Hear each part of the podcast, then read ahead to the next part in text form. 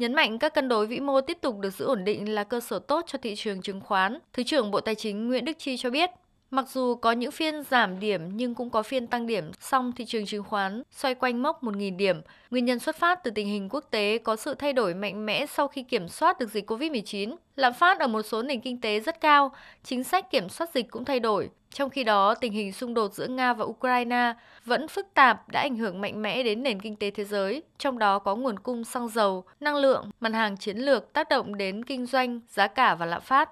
Ngoài ra, thị trường chứng khoán khu vực và thế giới có những biến động rất mạnh như tại Mỹ, Nhật và các nước châu Âu cũng tác động liên thông đến thị trường chứng khoán nước ta. Ở trong nước, các điều chỉnh về chính sách, nhất là chính sách tiền tệ như tăng lãi suất và quản lý chặt zoom tín dụng đã ảnh hưởng đến dòng tiền từ đầu năm đến nay. Hiện nay, ngân hàng tăng dòng tiền để phục hồi chuỗi cung ứng, sản xuất, còn hạn chế đổ vào lĩnh vực chứng khoán. Tuy nhiên, ông Nguyễn Đức Chi vẫn tin tưởng vào sự phát triển ổn định bền vững của thị trường chứng khoán Việt Nam trên cơ sở ổn định kinh tế vĩ mô và dịch bệnh được kiểm soát tốt. Chúng tôi tiếp tục giữ cái, cái thị trường chứng khoán vận hành một cách ổn định và an toàn, tăng cường cái minh bạch của thị trường thông qua cái việc là yêu cầu các cái doanh nghiệp, các thành viên thị trường thực hiện nghiêm các quy định của pháp luật về công bố thông tin. Các cái trường hợp nào vi phạm chúng tôi xử lý nghiêm.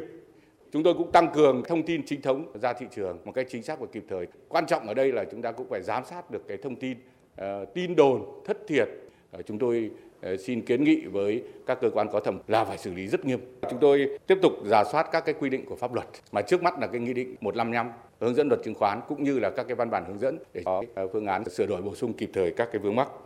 Thông tin về nguồn lực tài chính để tăng lương cơ sở, Thứ trưởng Bộ Tài chính Nguyễn Đức Chi cho biết, ngay từ khi triển khai nghị quyết 27 năm 2018 về cải cách chính sách tiền lương, chính phủ đã chỉ đạo Bộ Tài chính và các bộ ngành địa phương phải bố trí nguồn lực tài chính để sẵn sàng khi cấp có thẩm quyền quyết định chính sách cải cách tiền lương. Giải pháp nguồn lực tài chính là tăng thu ngân sách và tiết kiệm chi. Tính đến hết năm 2021, nguồn từ ngân sách địa phương đạt khoảng 290.000 tỷ đồng và ngân sách trung ương là 43.000 tỷ đồng. Với nguồn lực hiện có, chúng ta hoàn toàn chủ động trong quyết sách để tăng lương cơ sở từ mùng 1 tháng 7 năm 2023. Theo tính toán của Bộ Tài chính, tổng nhu cầu kinh phí cần là khoảng 60.000 tỷ đồng